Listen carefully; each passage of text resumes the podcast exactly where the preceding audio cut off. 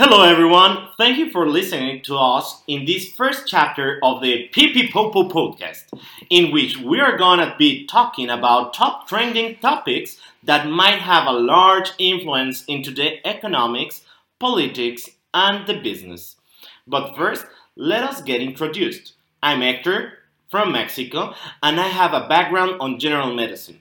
Currently, I'm studying a master in business administration. Hey, I'm Deborah. I'm from the Netherlands and I have a background on international businesses and I'm currently studying marketing management. And last, but definitely not least, I am Ondra from Prague, Czech Republic, and I'm studying international relations and diplomacy. And I will sometimes try to play the role of devil's advocate.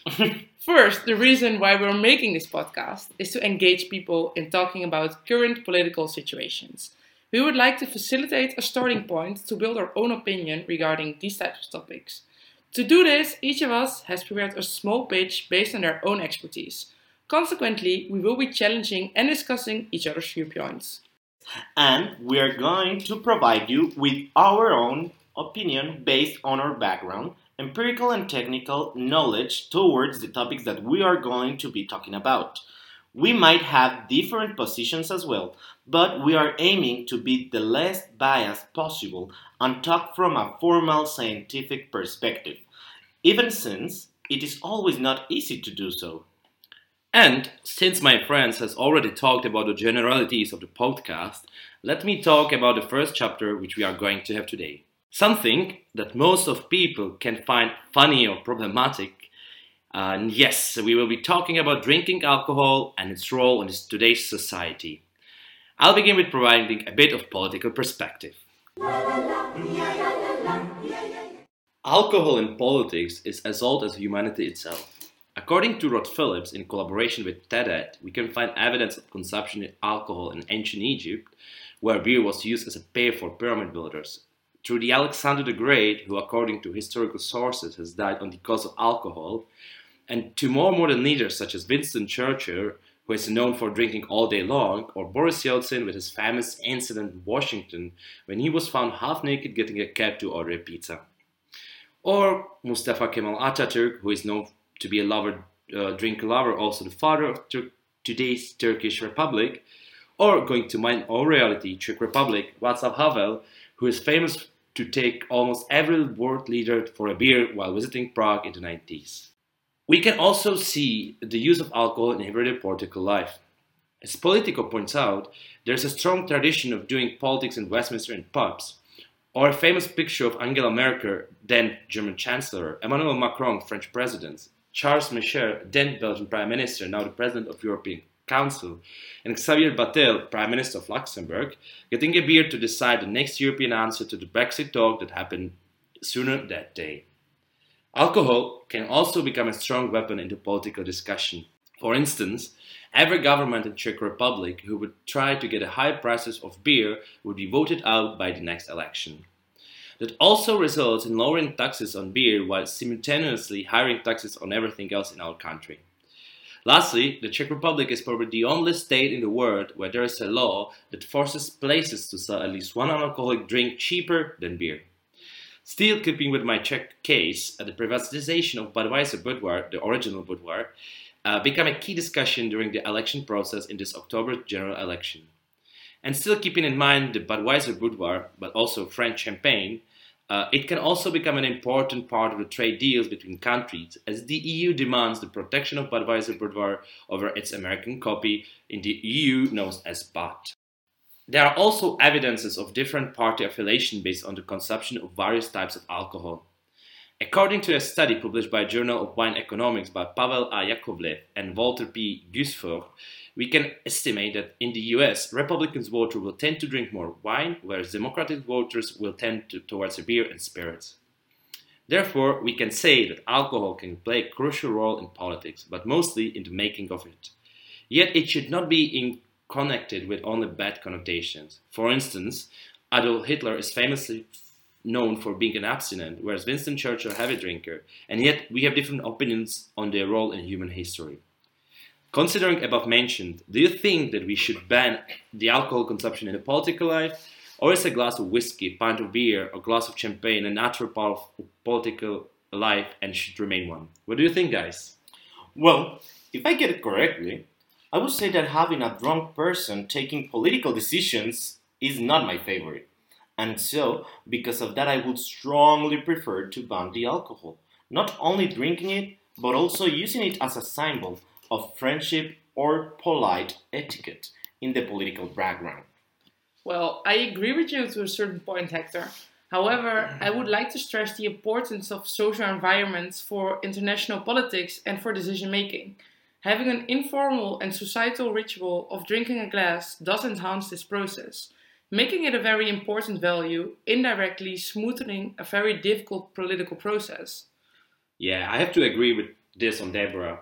Uh, why would you say that a drunken person cannot be a good leader? Take into consideration, for instance, already mentioned Winston Churchill uh, was being one of the winners of the Second World War, or Ataturk uh, building the country, even drinking more on than a regular basis.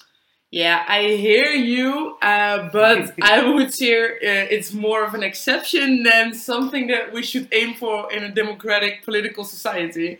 Yeah, maybe we might be able to talk about some exceptionalities, but the thing is that on a daily basis, the alcohol intoxication will lead to a possible aggressive reaction, and I would not like to have that one on a political debate, of course, being the one drunk guy from my country. Yeah, I would say a more moderate, moderate alcohol consumptions uh, to let politi- politicians come more closer would contribute, but there is a very thin line here with alcohol leading to more violence as well. Also, with the state having the monopoly on using violence. Obviously, I'm not saying having an alcoholic as a in power is good. That's Just nice. the moderate consumption of, of alcohol, or as shown before, not moderate in some cases, can lead to a better understanding, closer communication, and or a deeper connection between the politicians. For instance, uh, the case of having the serious political discussion over beer, wine, and whiskey, such as the Merkel with our EU leaders back, uh, back in Brussels. Lastly, in my opinion, alcohol is a stronger part of Western culture, and it's so hardly embedded to it that it feels more natural for people to have a discussion over a glass of whatever. Yeah, I agree with that on you. I think uh, moderate is here the key word, I would say. Yeah, and I understand that it's cultural and everything you have said till now, but not because of that means that it's a good practice. I'll stick to the idea of banning the alcohol as a symbol. Do that this symbolism makes these practices of drinking in work as something normal or actually good in a politic situation. As well, when saying that might be smoother but that's because the alcohol is making an inhibition in the brain and people stop thinking on their 100%. So they are not being conscious of their decisions. Sure, uh, I get to a point, but in my opinion, being 100% is not always as good as it sounds to be. We can see many historic examples in which alcohol played an important role uh, in the country's formation. For instance, according to legend, but they are strongly based on true probably, we can associate the withdrawal of Russian forces from Estonia in 94 to the ability of Estonian president to overdrink Boris Yeltsin. Yes, sometimes it might not be good, but at the same time it will help to reach decisions, talks with your enemies, etc. For instance, Stalin, to keep in good touch with Churchill, was supplying him with his beloved Ararat cognac from the USSR, now from Armenia. Yeah, I think we have a difference in opinion regarding the principle itself here. And I would propose to agree that we disagree on this, on totally banning the alcohol from politics. I agree on this one. Now we know that also no alcoholic beverage company is going to sponsor us in this chapter. However, I'll step forward talking about the health perspective. According to an epidemiological research, the most common disease related with alcohol for sure is alcoholism. One health problem that could be blamed to society itself. So, for defining this alcoholism, I would requote that according to a study made in 1992 by the Journal of Psychiatry, they defined seven different types of alcoholism according to the intensity, frequency, and the situation why we drink. And it's interesting that uh, saying that we are all considered in the first level of alcoholism, drinkers as well as non drinkers, going through the assumption that we have all drank at least once alcohol drink in our lives due to personal or social circumstances. For instance, there is another study published in the journal Drugs Education, Prevention and Policy where they found that there is a very important pressure made by the society. And let me give you an example that they quoted in the paper. They say that when you go to a pre drinking party, there is an indirect social rule that for being there, you first of all need to drink something. And second, you should reach a certain level of drunkenness to be socially accepted. In this matter, the mental stress can lead to different mental diseases. So, I would like to approach to this situation in which we have on some point felt this pressure of start drinking or drinking more than what we wanted or we were expecting in a social gathering. Well, of course, I recognize the problem of alcoholism in society today. However, I disagree with you that there is a social pressure is a direct problem for everyone. Considering my personal situation, I do agree that I have been in a situation where there was social pressure to drink. But how you handle this has a lot to do with your personality. When I don't want to drink, I don't drink. But I can imagine people feeling insecure in certain situations, for example, and when people don't want to say no and they end up being very drunk without their active consent. And that I would consider rather problematic. Oh, hey guys, I actually agree with both of you on this one. Firstly, let me point out one really important fact that the Czech Republic is the biggest and largest consumer of beer in world per capita. And I'm pointing this one, not that it's important for discussion, but it shows the importance of alcohol in some cultures, for, for instance, the Czech one, as I already mm-hmm. previously showed. Obviously, there's a strong social pressure on the alcohol consumption in gatherings. But as Deborah says, it also depends on people's personality. We should try to educate the society that putting so much pressure is not good for the common well being.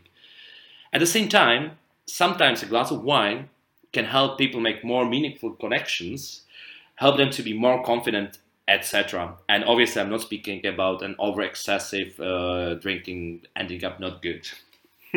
Actually, you got perfectly my point. Because of the social pressure to drink more than what someone naturally wants, it's not good for aiming uh, commonwealth.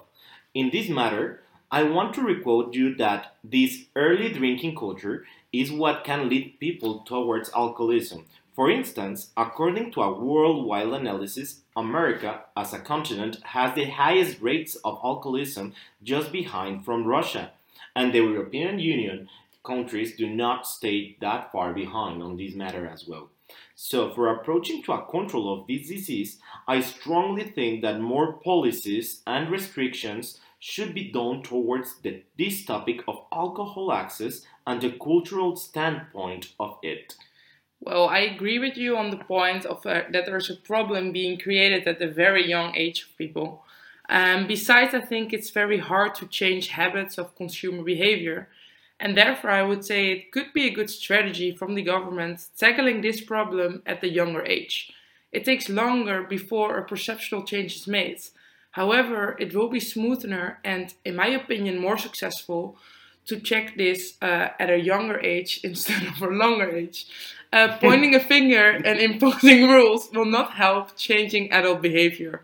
However, focusing on the younger public will work, which can also be seen in the decrease of cigarettes, for example, after imposing this strategy. Uh, sure, I definitely agree on the need of starting the right alcohol protection and prevention in the young age. I would only like to point out also the fact that imposing a strict rule, such as not allow young adults to drink, will not result in people not drinking, but it will tend to make it look cool, if you know, and therefore more threatening to the society per se. Yeah, I totally agree with you on that. And I think I speak for all of us that a minimum drinking age did not stop us from trying out alcohol. However, I do think that it changes our boundaries in that. Uh, when I was younger, the drinking age in the Netherlands was 16 years old, and uh, currently it's 18.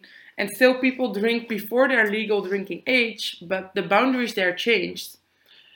Uh, I'm not definitely saying not having a real rules and leaving it to whatever, but at the same time, the complete ban, for instance, we can speak also on the family level when parents don't allow you to try it, is not good because of the because in the age of puberty there's a strong way of disagreeing with your parents or with the figures. Also, if we demonize alcohol, it will only result in opposition to the rule in general, and therefore ending in a higher alcohol consumption, at least I would say. And beside of being against your parents, uh, I think that going on the extremes is never good.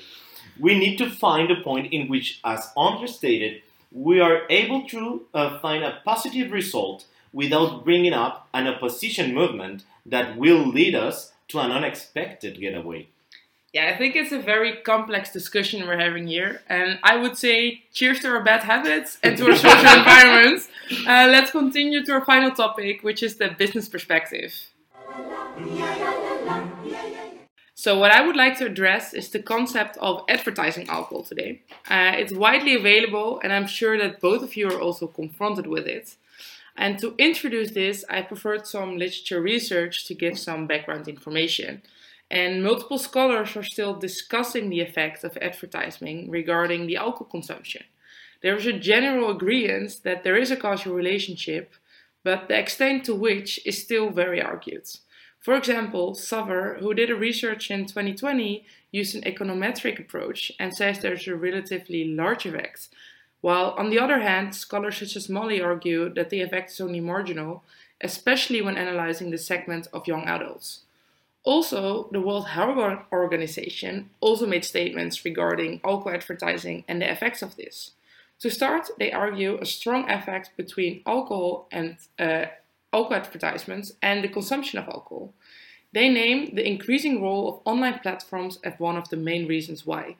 This argument is also backed up to the study by Kelly and his colleagues that online platforms make it easier for companies to target a specific consumer segments, making ads more efficient. Considering the concept of language use, language is an important aspect of advertising on alcohol, as discussed by Kasamla, for example.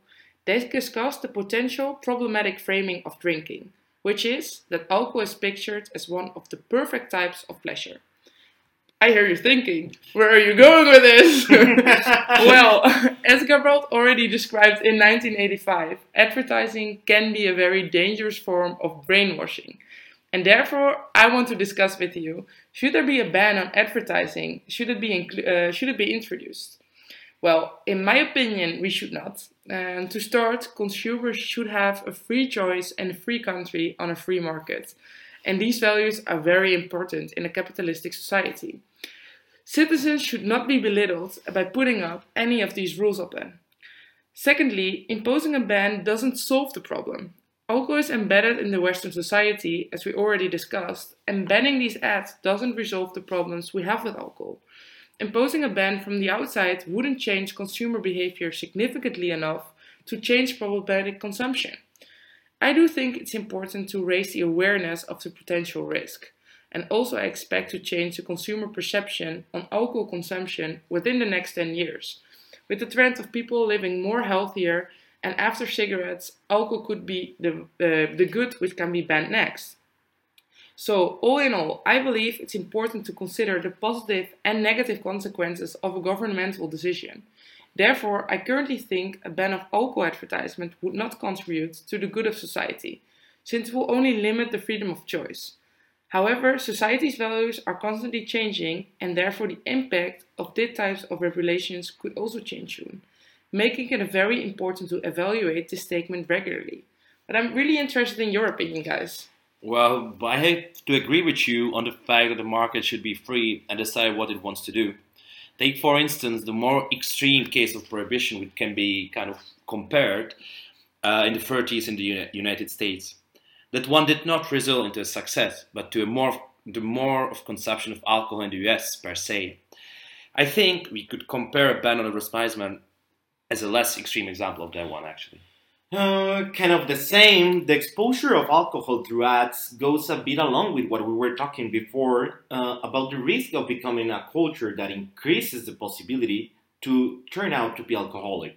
Um, going with these ads, um, Uh, but just that's I think that banning them completely would be nonsense. But I just uh, want to take as an example in Mexico and worldwide, I think it's compulsory to end all the advertisements of alcohol with the quote, drink with moderation. this is a first initiative towards the ads regulation. So I would say that we need to increase a little bit the regulations towards alcohol, don't you? Well, as I basically agree with your point, I definitely disagree with the idea of higher regulations. There should be definitely certain rules, but the market should decide the outcome. And as we educate our societies, uh, they will decide which is alright and which is not anymore. Yeah, I really hear you, Andre, in this. Uh, governmental regulations are a very tricky measure, I would say. And besides, I also think that it's important to take into account the sender of the information, which is in this case a commercial party sending out an advertising. Which, in your opinion, uh, yeah, what is your opinion on that? That it's actually a commercial entity that sends out this kind of information. Well, I should say that they will always go for the high profit, which I don't think is bad because that's what they are doing for life, right? But also the market should decide what will happen, not regulators. Uh, and I would I would say that I think that nowadays there is a trend in which all the companies are looking to have an impact into society in a positive way, of course, and become leaders of opinion with uh, this positive impact. Uh, even if this seems to be something really difficult when being an alcohol company. Yeah, I agree with you. I think these days everyone likes to have a positive impact, even our alcohol uh, companies. Uh, but I see it more as a self regulatory system uh, with companies being part of a society and corporate social responsibility.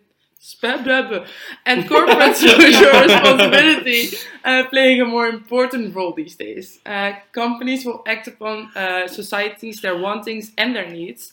However, this system is of course not perfect and it's very slow. And therefore, in my opinion, some regulation will make this process quicker to make companies and society's interests more aligned. Thank you guys for sharing your opinions and thoughts on this topic. Oh, for another problem with that. okay, guys. Uh, so it was our time for today. Ah. I would like to conclude our discussion with a quick sum up of what we did discuss, uh, and we can see that being from a similar background, all with a with a similar heritage, let's say, uh, we can postpone that we do not have we don't have the large differences on the level of alcohol consumptions. We all drink together every Wednesday anyway. uh, we can do see differences of our perception of regulation of alcohol in political, business, and medical sphere. Yeah, has been funny and constructive, learning from different stance and towards a same topic. Hope you listeners have a nice time just as us had and that we aim to make you think a bit more about the topics that we have been talking about. Yes, thank you all for listening to us today. We're also very interested to hear your opinion about this topic. Share your thoughts in the comments below. Thank you. Bye. Love you know. Bye bye.